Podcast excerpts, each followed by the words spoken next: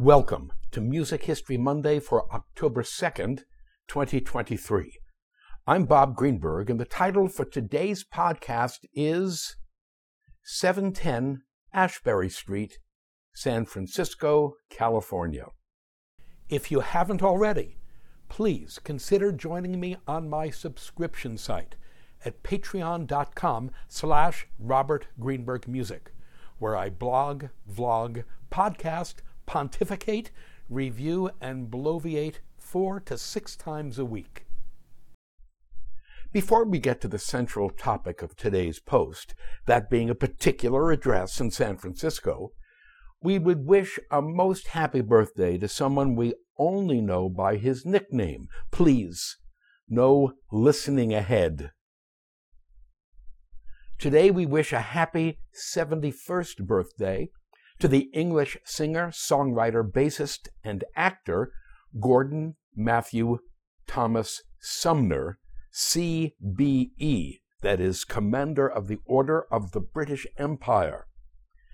He was born at Sir G.B. Hunter Memorial Hospital in Wallsend, Northumberland, England.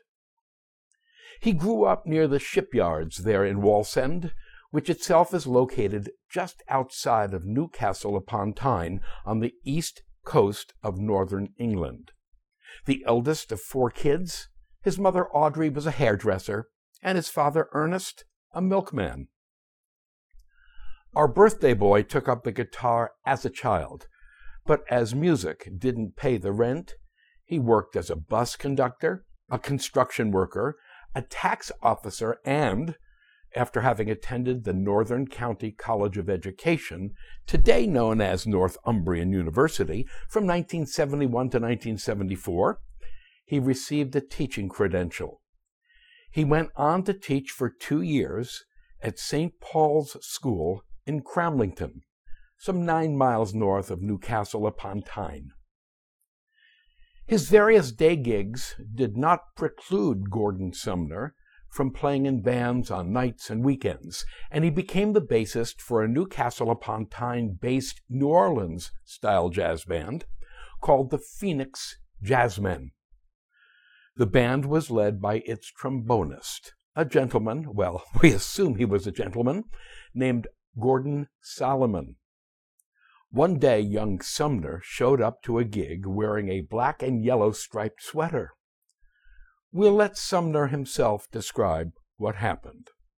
Quote, One Saturday night, we are playing the Red House Farm Social Club, Sunderland, in the middle of a tough working class area in the north of the city. The Phoenix Jazzmen will perform at 9 p.m. after the bingo session. It is the early part of the evening, and we are lounging in the dressing room. Gordon Solomon, or Solly, the band leader, is going over the set we will play tonight. He is delivering our nightly pep talk, leaning casually against the bingo machine. He turns towards me and says, Sting, dear boy. He's been calling me that for weeks now. I must have worn that damned sweater but once. And yes, it did make me look like a wasp with its black and yellow hoops, but this stupid name is beginning to stick. Unquote. Stick the nickname did. In 1985, when a journalist called him Gordon during an interview, Sumner replied, quote, My children call me Sting. My mother calls me Sting. Who is this Gordon character? Unquote. Happy 71st birthday, Sting. The Raid. On October 2nd, 1967, 56 years ago today, the San Francisco police raided the house at 710 Ashbury Street. The house was the headquarters for the San Francisco based band, the Grateful Dead. After some searching, the cops found what they were looking for a bit less than a pound of weed in a colander in the kitchen. Two band members were at home at the time of the raid Bob Weir and Ron Pigpen McKernan. They were arrested. According to the San Francisco Chronicle, quote, the raid on the Dead's Way Out 13 room pad at 710 Ashbury Street also led to the arrest of the group's equipment manager, two business managers, and six girls, variously described as friends, visitors, and just girls. Unquote. The Summer of Love and of Uncontrolled Substances. The late spring and summer of 1967 was an auspicious time for the city of San Francisco. Dubbed the Summer of Love, it was both a social and cultural phenomenon that saw as many as 100,000, mostly young people aged 15 to 25, descend on San Francisco, specifically the central San Francisco neighborhood of Haight Ashbury, there, presumably, to celebrate their utopian vision of life. The Summer of Love marked the apex of so called hippie culture. The hippie movement was a counter mainstream culture youth movement that rejected the establishment, meaning traditional institutions, consumerism, and what they considered middle class values. The hippies opposed nuclear weapons and the Vietnam War, and they embraced, among other things, sexual freedom, aspects of Eastern philosophy, hallucinogenic drugs, and various other non prescription pharmaceuticals, a non doctrinaire ideology that favored peace, love, personal freedom, poetry, and folk music, and rock and roll music.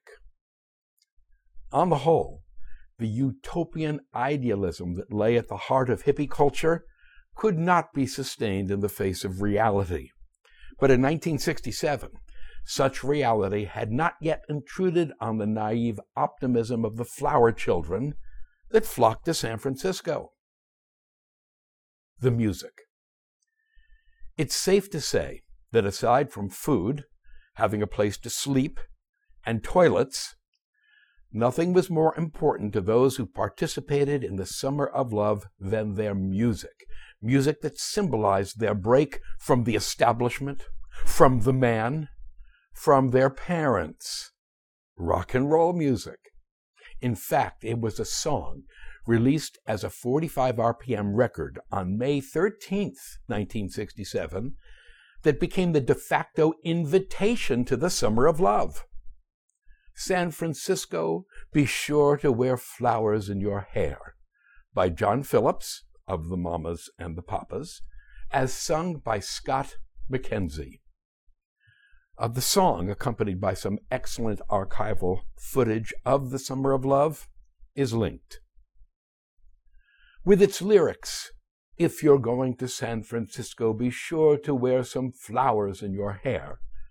The song motivated thousands of young people from around the world to travel to San Francisco, where many did indeed wear flowers in their hair, and thus inspired the term flower children along with the Beatles' All You Need Is Love, San Francisco, Be Sure to Wear Flowers in Your Hair became the unofficial anthem of the Summer of Love.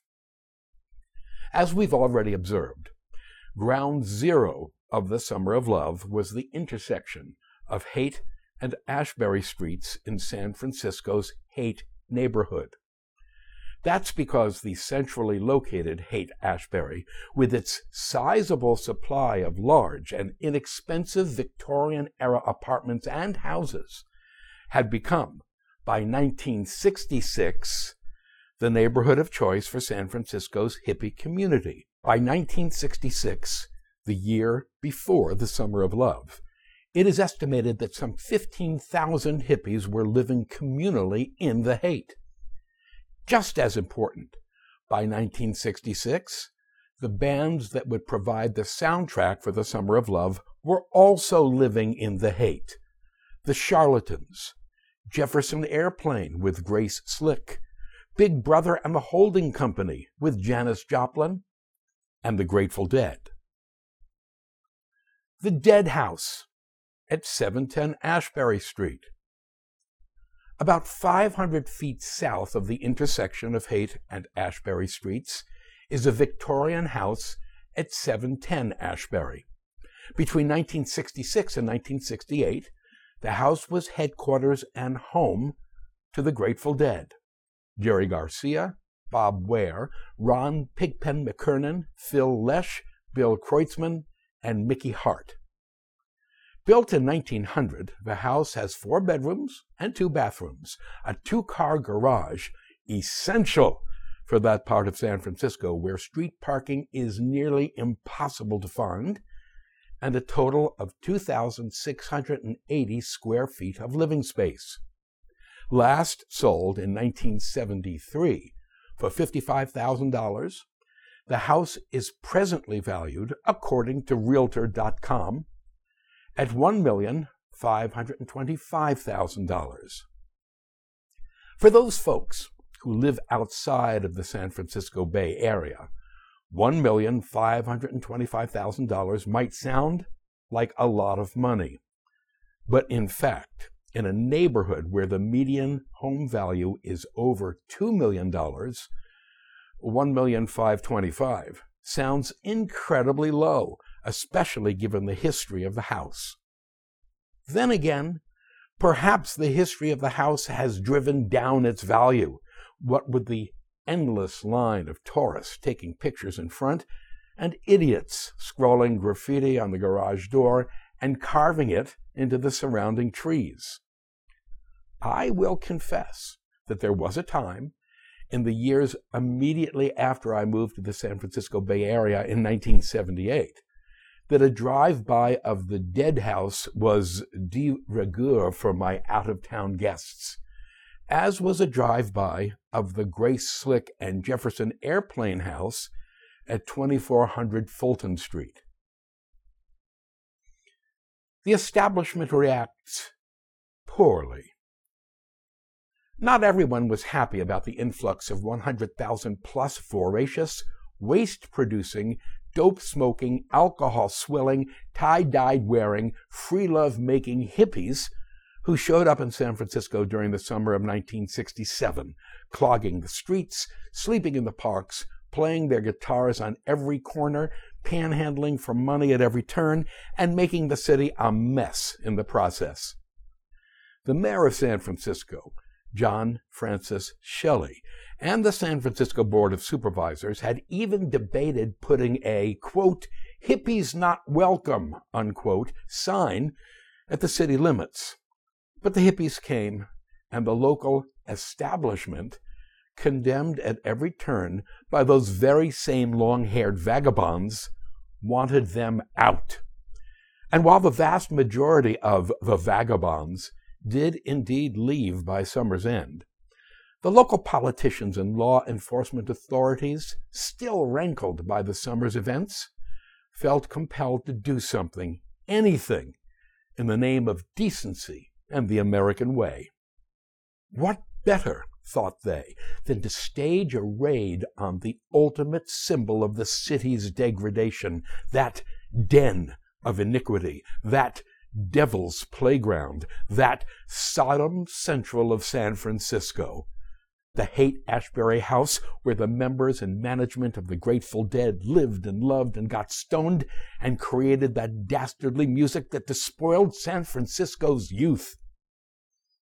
Consequently, on October 2nd, 1967, 56 years ago today, five California state narcotics agents, two San Francisco city inspectors, and at least half a dozen uniformed San Francisco police raided the Grateful Dead's pad at 710 Ashbury Street.